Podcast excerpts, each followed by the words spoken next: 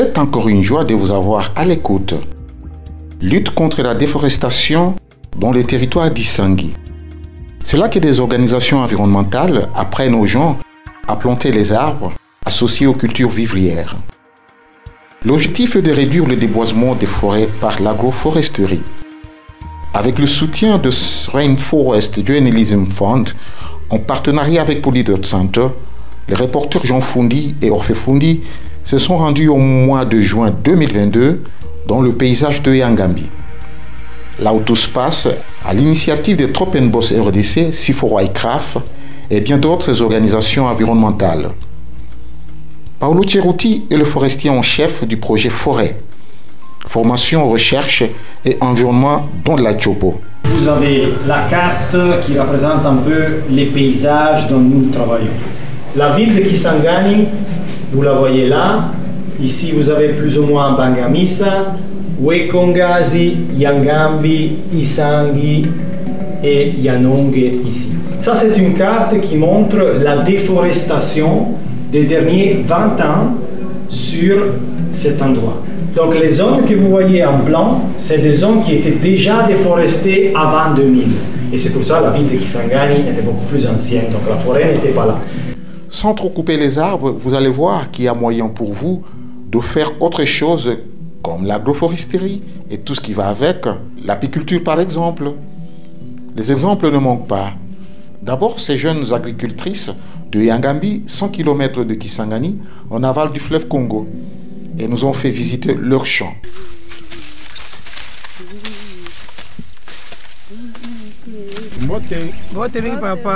Bonjour, bonjour monsieur.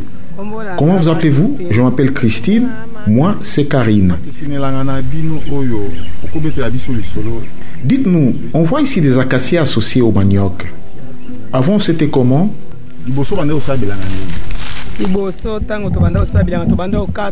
Nous abattions tous les arbres avant de tout brûler.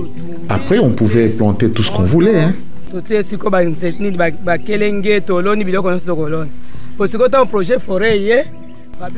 Le projet Forêt est venu proposer la culture vivrière associée aux arbres. Les incrédules ont abandonné les champs sous prétexte que rien ne pousserait. Ayant une famille à nourrir, j'ai pris le risque. Depuis, je plante avec succès des arachides, du maïs, du soya, du manioc, des patates douces sous l'ombrage des arbres.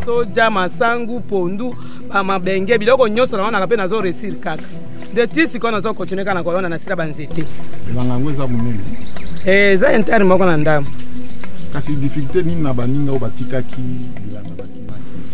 Votre champ mesure combien Un hectare et demi. Qu'en est-il des incrédules Voilà qu'ils viennent m'embêter. Disons que ces terrains, ces acacias sont à eux.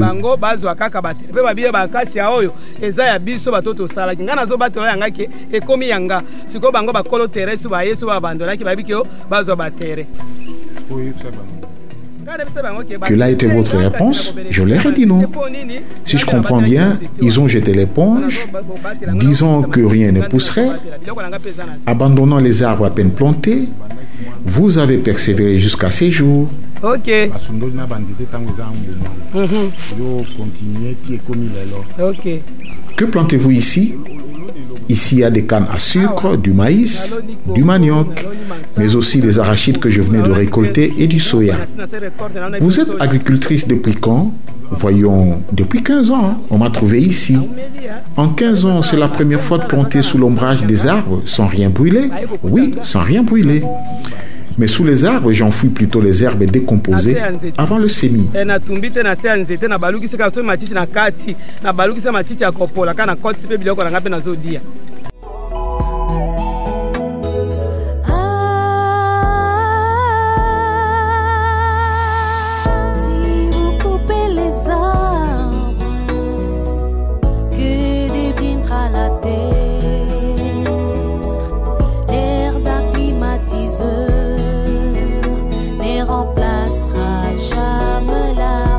Toujours à Yangambi, retrouvons Amanda Ouliel, chargée de sensibilisation au projet forêt. Elle parle des avantages de l'agroforesterie. Tozo travaille pour que. C'est vraiment un processus où Tozo essaie qu'on tient en place. Notre objectif, c'est le long terme, d'où l'importance de ce terrain d'un hectare. L'ingénieur vous en dira plus. Nous formons sur toute la chaîne de valeur, de la production à la transformation. Toute la chaîne de valeur de la production à la transformation.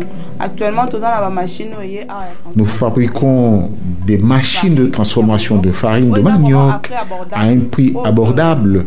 C'est cash ou à crédit, facile à rembourser. Après nous, le travail doit continuer.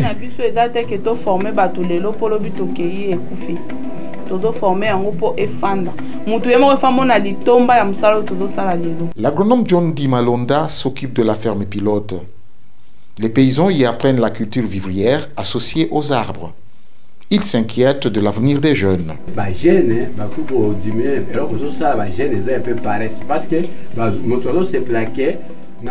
Les jeunes sont paresseux. Pour eux, la plantation est l'affaire des personnes âgées. Ce n'est pas vrai. Les 50-60 ans ont peu de chances de profiter des plantations. C'est mieux de commencer votre plantation à l'âge de 30 ans en aménageant par exemple 5 hectares de palmiers en couloir de 9 sur 9 mètres entre deux pieds. 9 mètres 9 tout ça pour chaque deux pieds et autres alors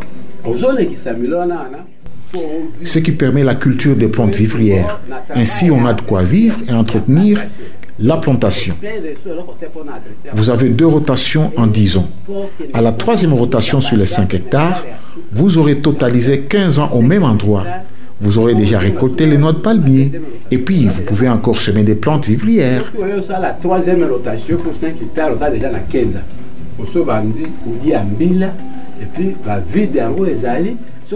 Sinon, vous pouvez acheter des presses à huile, tout comme vous pouvez, tout comme vous pouvez abandonner le travail et gagner de l'argent aisément. Je cultive ici depuis cinq saisons culturelles, c'est-à-dire 4 ans, 2019, 2020, 2021 et 2022. 5 saisons d'abord na terrain 2019 2020, 2021 2022. Principal Wakinou est chargé de planter les arbres. C'est aussi lui qui apprend aux habitants l'art d'élever les abeilles sous les acacias. Nous sommes là pour l'entretien de, de ruches. Comme je vous l'avais dit actuellement, nous avons 120 ruches que le projet a fabriquées et dotées aux apiculteurs qui ont été formés par le projet dans le paysage de Yangambi. Euh, ici, c'est la ruche euh, école D'abord, l'acacia, c'est une plante mellifère. Les abeilles ont besoin euh, de manger. Et l'acacia, la, fleur d'acacia est une fleur qui est très très butinée par les abeilles. Donc euh, les abeilles viennent butiner cette plante. Non seulement c'est une plante agroforestière, mais également la communauté locale l'utilise déjà à partir de 3 ans où elle commence par installer des ruches dans leur propre concession, dans leur propre terrain, pour également produire du miel qui sera vendu non seulement à Yangambi, mais également qui Kisangani, pourquoi pas, parce que la première récolte, nous avons eu des demandes un peu partout. Ce n'est pas tout. C'est possible également d'avoir de l'électricité grâce aux acacias. Le projet Forêt tente une première expérience à Yangambi en mettant sur pied une centrale de cogénération, comme on l'appelle. Alain Guiriot, l'ingénieur français chargé de l'affaire. Nous sommes actuellement euh, en train de créer une usine euh, de cogénération. Elle va servir à l'alimentation de l'électricité rurale. Euh, avec essentiellement du bois qu'on va broyer, qui va être directement canalisé à l'usine l'usine, quoi, qui va être euh, brûlée et qui va produire de l'énergie. Donc euh, ça s'appelle euh, la biomasse. En fait, on va aller faire une petite visite. je vais vous montrer les, différents la, production déjà pour la biomasse qui va alimenter cette usine-là. L'usine va arriver d'ici 2-3 mois. Donc on va faire un stockage biomasse pour qu'il soit prêt pour alimenter cette, euh, usine. À peu près 1 euh, MW, un peu moins. mais on pourra augmenter la puissance avec d'autres éléments. C'est-à-dire que c'est une série de conteneurs. On pourra augmenter la puissance en, ajoutant des, modules. Donc c'est des modules qu'on va progresser la puissance si on veut. On peut monter à 2 MW, 3 MW. Bon après ça devient énorme. Donc ça c'est la partie euh, broyeur et stockage de la biomasse. Donc euh, le broyeur est en face de nous là. Donc euh, on met le bois dans le broyeur. Ensuite il est tamisé. Il y a une partie qui s'appelle la fine qui tombe dans le tamis en bas. Et la biomasse qu'on veut récupérer est stockée. Et en fait euh, il est séché, pré-séché dans ces aires de stockage qui va alimenter bien sûr euh, cette usine.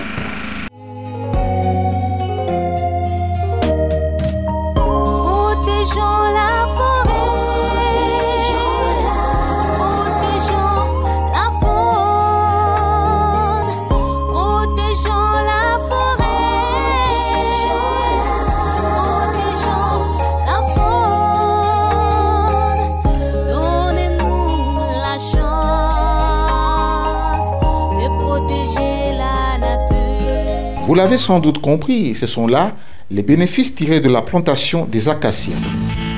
Solidarité, biodiversité, agriculture bio, réduction des déchets, réchauffement climatique. Avant d'en arriver là, vous ne vous imaginez même pas le travail abattu depuis 2017 par deux forestiers, Principe Aloakinu. En termes de superficie, le projet a ambitionné de planter 600 hectares par an. Donc de 2017 à, à, décembre 2022, le projet doit planter environ 2000 hectares. Et actuellement, nous sommes déjà à 1875 hectares. Ça nous reste encore une saison. Donc, je peux déjà vous confirmer que nous avons déjà dépassé l'objectif et c'est une victoire pour le projet, pour cette noble plantation installée dans le paysage de Yandong. Objectif Planter encore et encore des arbres alors pas comme les autres. Paolo Ceruti. La plantation d'arbres en soi-même est une des multiples activités que nous conduisons. Pour moi, c'est important parce que nous ne plantons pas d'une façon industrielle. Ce ne sont pas des plantations industrielles comme vous pouvez les voir ailleurs dans le monde. Donc, vraiment des arbres en ligne plantés pour exclusivement produire soit la biomasse, soit le bois, etc. Nous, les plantations que nous conduisons, ça rentre vraiment dans le cadre d'essayer d'améliorer cette agriculture itinérante sur brûlis qui a lieu dans nos forêts. Et comment vous le faites? Donc, qui dit agriculture itinérante sur brûlis alternative peut dire agroforesterie. C'est aussi un autre mot scientifique, si vous voulez. C'est que les gens font depuis toujours. Dans vos champs, vous ne mettez seulement pas les vivrières, mais vous mettez aussi des arbres qui peuvent avoir des potentialités en termes de biomasse, en termes de chenilles, en termes de fruits, etc. etc. Donc ça, c'est juste pour définir agroforesterie très simplement. Alors nos plantations rentrent toutes dans ce cadre-là. Ça, c'est une revenu et c'est un impact économique direct, je dirais. Mais il y a aussi d'autres choses comme par exemple l'amélioration des sols. le grand problème ici de l'agriculture itinérante sur lit, c'est que les gens sont presque forcés d'aller chercher de nouvelles terres parce que les sols s'appauvrissent. Et donc, comment nous arrivons à mettre sur place des schémas qui permettent au sol même de rester plus riche pendant plusieurs années? Comme ça, les gens ne doivent pas forcément faire leur rotation chaque 2, 3, 4 ans répartir pour chercher de nouvelles terres dans la forêt primaire ou secondaire. Donc c'est un peu ça dans ce cadre que les plantations et les 2 millions et demi d'arbres que nous avons plantés euh, tombent. Les habitants du village Yaoseko, 32 km de Kisangani, en aval du fleuve Congo, et les habitants de Yangambi sont un exemple d'une agroforesterie à succès. Étant né et en grandi à Yaoseko, Modeste Barouti, vice-président d'une organisation paysanne de Yaoseko, témoigne.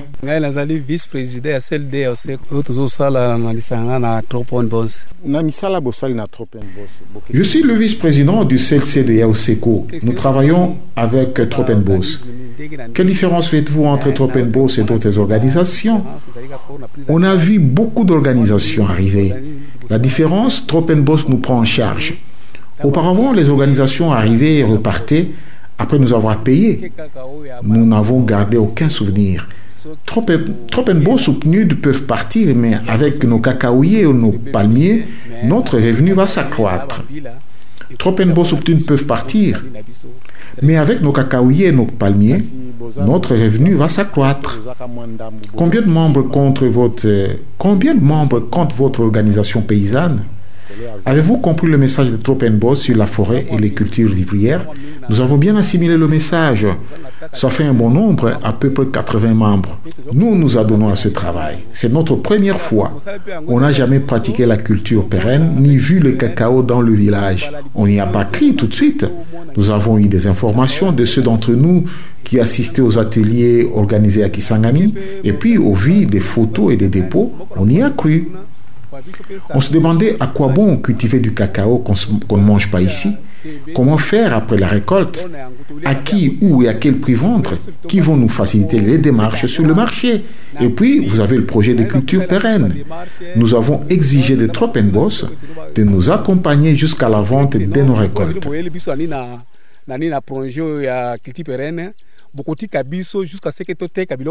Topenbos RDC emploie un personnel technique permanent pour accompagner les paysans de Yaoseko. Cédric Ouliel supervise le reboisement du village. Le cacaoyer, c'est très très compatible sous le palmier parce que c'est une, une, plante qui aime de, de, l'ombrage. Et puis, euh, dans le cadre de ces projets, nous sommes en train de valoriser des, des espaces euh, autrefois dégradés, c'est-à-dire les jachères. Et ça, c'est une façon de mettre également ces espaces euh, en valeur. Euh, plus le cacaoyer vont, euh, vont, vont, grandir, donc d'ici deux ans, trois ans, le, propriétaire du champ va éliminer progressivement l'ombrage pour laisser place à plus de lumière. Nous sommes ici dans un champ qui mesure environ un hectare, donc certainement il aura besoin d'employer d'autres personnes qui vont l'aider, par, exemple pour la cueillette, par rapport au séchage, par rapport au transport. Donc ça va créer de l'emploi et ça va également influencer d'autres euh, membres de la communauté. Pourquoi ne pas faire comme l'autre? Parce que euh, déjà, euh, comme vous le savez, ici dans le milieu rural, c'est déjà difficile pour quelqu'un de, gagner, je sais pas, 8 millions de francs ou 16 millions de francs en une année. D'ici l'an 2025, quelques paysans de Yaoseko pourraient gagner une cagnotte. Professeur Alphonse Maindo, directeur de Tropenbos RDC. Un hectare de cacao, d'après ce que les statistiques que nous avons pu obtenir de ceux qui travaillent sur la question, notamment l'INEA Yangambi, peut donner jusqu'à 2000 euh, kilos de cacao marchand par an. Ça veut dire les fèves qui sont déjà séchées. 2000 kilos, ça veut dire 2 tonnes par hectare, si c'est bien fait. Or, sur le marché de Kisangani aujourd'hui, 1 kilo, c'est 1,5 dollars. Dans une année, ils peuvent avoir jusqu'à 3000 dollars de revenus par hectare, si tout est bien fait. Voilà, donc on pense que d'ici trois ans, les gens pourront avoir ce type de source de revenus. Tout compte fait, des témoignages lient le développement de la cité de Yangambi à l'arrivage des organisations environnementales. C'est l'avis de Justin Liona, gérant de la seule scierie établie au bord du fleuve Congo, à Yangambi. L'apparition des motos rend le transport facile à Yangambi. Les péniches n'arrivaient que les dimanches. C'était plus des pirogues que des péniches. Trop peu de pirogues étaient motorisées. Les véhicules n'arrivaient plus comme dans le temps à cause de, à cause de mauvaises routes. Les voyages en pirogue étaient pénibles. Les voyages en pirogue étaient pénibles. L'apparition des motos rend le transport facile. Les péniches n'arrivaient que les dimanches. C'était plus des pirogues que des péniches. Trop peu de pirogues étaient motorisées. À présent, on voit beaucoup de péniches le mercredi et le dimanche. Les véhicules n'arrivaient plus comme dans le temps à cause des mauvaises routes. Les voyages en pirogue étaient pénibles. À présent, les péniches arrivent le dimanche et le mercredi. Ça fait du bien. En tout cas, dimanche, je voyager sans doute, les habitants auront davantage besoin de bois de chauffe, charbon de bois et bois d'œuvre. Difficile donc d'interdire aux gens de couper les arbres. Alphonse Maindo. Trombos n'est pas une organisation qui interdit aux communautés de pouvoir vivre de leurs ressources dont elles dépendent. Mais pourquoi y a-t-il autant de demandes de bois ou de charbon, tout ça, etc. C'est parce que les gens n'ont pas d'alternative. Il n'y a pas d'électricité, il n'y a pas de gaz naturel pour que les gens puissent utiliser ça pour cuisiner. L'unique, sinon la principale source d'énergie pour la cuisson, c'est le charbon de bois. C'est impossible d'arrêter ce processus-là. La seule chose à faire, si vous voulez combattre l'obscurité dans une pièce, il ne faut pas attendre de chasser tout. Vous ne pourrez pas chasser l'obscurité. Il faut simplement introduire une lampe et l'obscurité partira. Paolo Ceruti, responsable du projet Forêt, dit la même chose. Les habitudes sont difficiles à gérer. C'est l'histoire de l'humanité, c'est-à-dire que les fleuves, même, ici dans la carte, vous ne voyez pas, mais ici dedans, il y a plein de rivières. Et donc toutes ces activités-là, elles se développent à partir des rivières, parce que les gens peuvent entrer avec la pirogue. Alors, voilà, dans ce cadre, vous dites, qu'est-ce qu'il faut faire? Est-ce qu'on va, on prend les gens et on chasse tout? Ce n'est même pas une recommandation que vous pouvez donner au gouvernement. Alors il faut regarder la zone dans son entièreté et peut-être sortir avec un plan de gestion, un plan d'aménagement qui est discuté avec les populations. C'est tout pour aujourd'hui. À la présentation, c'était Jean Fundi qui part à moto. À la prochaine.